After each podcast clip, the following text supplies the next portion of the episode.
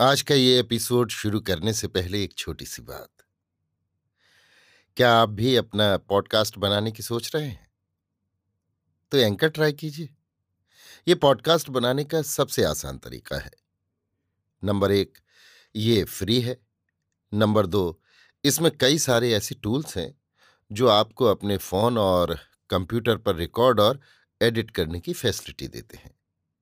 Number तीन आप अपने पॉडकास्ट को डिस्ट्रीब्यूट भी कर सकते हैं, जिससे इसे स्पॉटिफाई और दूसरे प्लेटफॉर्म पर सुना जा सके। तो डाउनलोड कीजिए फ्री एंकर ऐप या विज़िट कीजिए एंकर डॉट एफ़ पर अपना पॉडकास्ट स्टार्ट करने के लिए। ये तो थी एक छोटी सी जानकारी, और अब शुरू करते हैं एपिसोड का सिलसिला। तो आज के एपिसोड में लीजिए सुनिए। रविन्द्रनाथ टैगोर के लिखे उपन्यास, चोखेर बाली के हिंदी अनुवाद, आँख की किरकिरी का भाग पाँच, मेरी यानी समीर गोस्वामी की आवाज़ में। कुछ दिन पानी न पड़ने से खेत की फ़सल जैसे पीली हो जाती है और फिर पानी पड़ते ही बिना देर किए जल्दी जल्दी बढ़कर वो दीर्घकाल की उदासीनता दूर कर देती है और दुर्बल झुकाव को त्याग कर बिना किसी संकोच के निशंक होकर अपने अधिकार को उन्नत और उज्ज्वल कर देती है। आशा का भी ठीक वैसा ही हाल हुआ। जहाँ उसका रक्त का निकट संबंध था, वहाँ उसने कभी आत्मीयता का दावा नहीं किया। किंतु आज पराए घर आकर उसे जब बिना प्रार्थना के निकटतम संबंध और निसंदिग्ध अधिकार प्राप्त हुआ और पति ने जब उस अयत्न प्रतिपालिता अनाथा के मस्तक पर अपने हाथ से लक्ष्मी का मुकुट पहना दिया, तब उसने अपना गौरव पद ग्रहण करने में क्षण भर की भी देर नहीं की।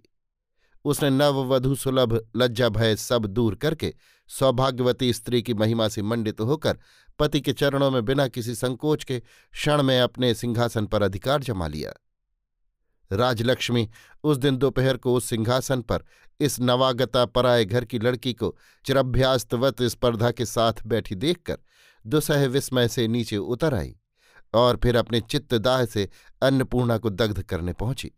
बोली, अजी ओ देवी जी, जरा देखो जाकर, तुम्हारी नवाबजादी नवाब के घर से कैसा शौर कायदा सीख कर आई है? आज अगर घर के बड़े बूढ़े कोई होते तो अन्नपूर्णा ने भय विवहल होकर कहा, जी जी, बहू तुम्हारी है, तुम उसे चाहे जैसे रखो। डांटो डपटो, सिखाओ, गुनाओ, तुम्हें पूरा हक है। उसके बारे में मुझसे क्यों कहा करती हो? राजलक्ष्मी धनुष टंकार की तरह बज उठी। बोली, मेरी बहू, तुम जैसी मंत्रानी के रहते मुझे कौन पूछता है?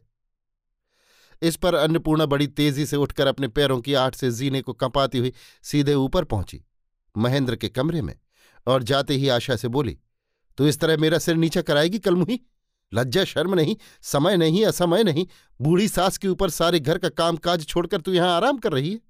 मेरी फूटी तकदीर कि मैं तुझे इस घर में लाई कहते कहते उनकी आँखों से झरझर आँसू झरने लगे और आशा भी सिर झुकाए दोनों हाथों से साड़ी के पल्ले को नोचती हुई चुपचाप दीवार के सहारे खड़ी खड़ी रोने लगी। महेंद्र ने कहा, चाची, तुम बहू को क्यों झूठ मूठ डांट रही हो? मैंने ही तो इसे रोक रखा है। अन्नपूर्णा ने कहा, सो ये क्या तुमने कोई अच्छा काम किया है बेटा? अभी ये लड़की है, अनाथा है, माँ से कभी कुछ सीखा नहीं भलाई बुराई का अभी से क्या ज्ञान है? तुम इसे ये क्या सिखा रहे हो? महेंद्र ने कहा, ये देखो, इसके लिए किताब स्लेट कॉपी सब ले आया हूँ। मैं इसे लिखना, पढ़ना सिखाऊँगा। इस पर चाहे कोई मेरी निंदा करे, चाहे नाराज़ हो।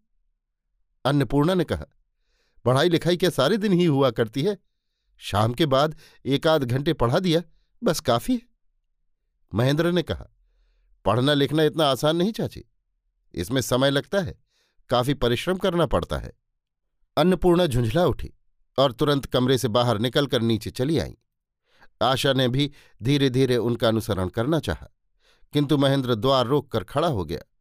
आशा के करुण सजल नेत्रों की विवल प्रार्थना का भी उस पर कोई असर नहीं पड़ा।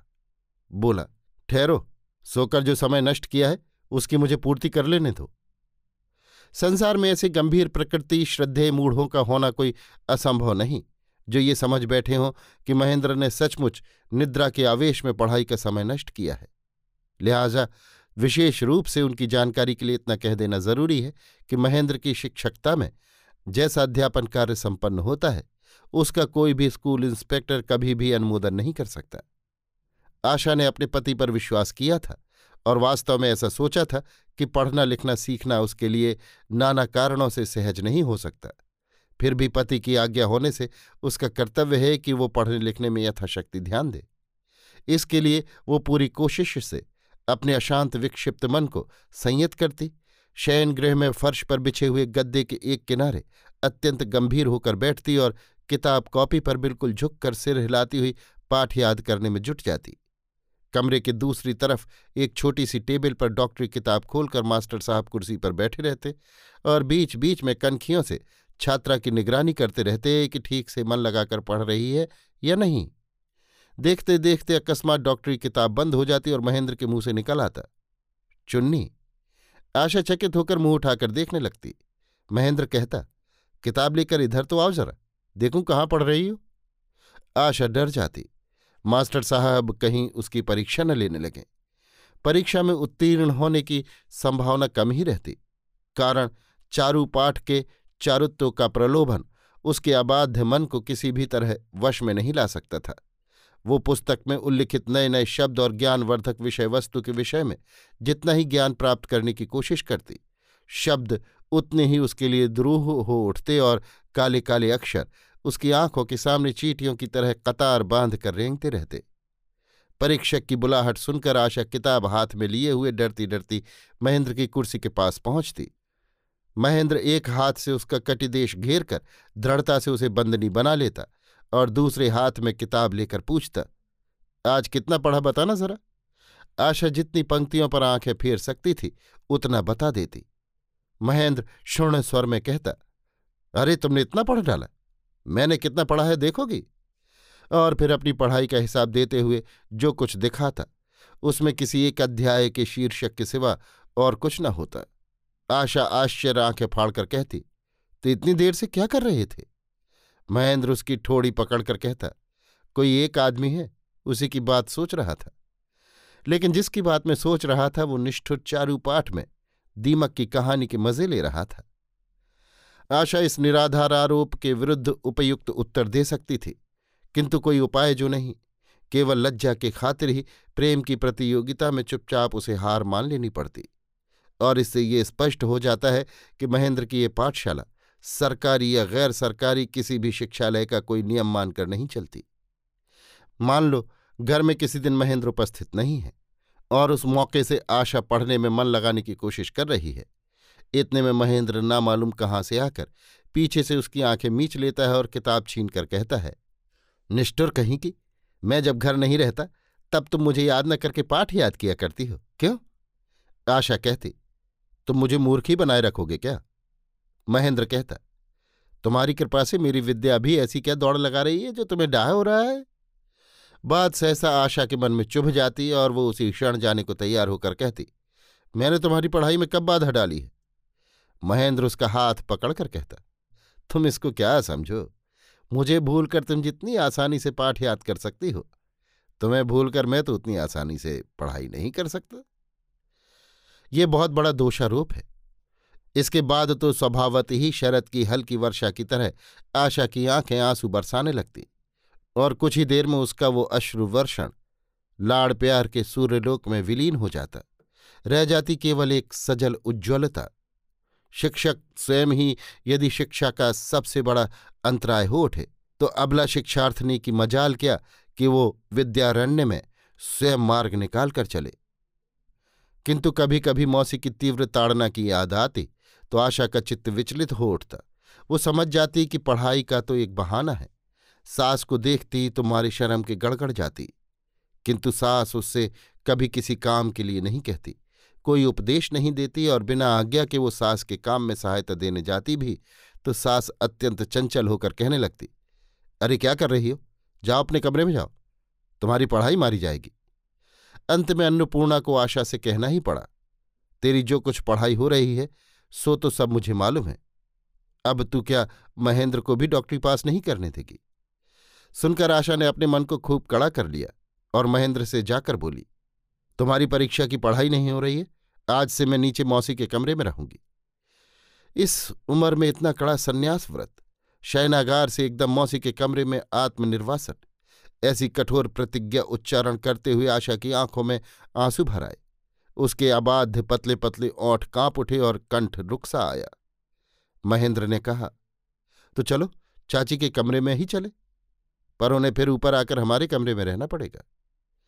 आशा ने अपने इतने बड़े उदार गंभीर प्रस्ताव को मज़ाक में उड़ता देख मारे गुस्सा के रूठ कर अपना मुँह फेर लिया।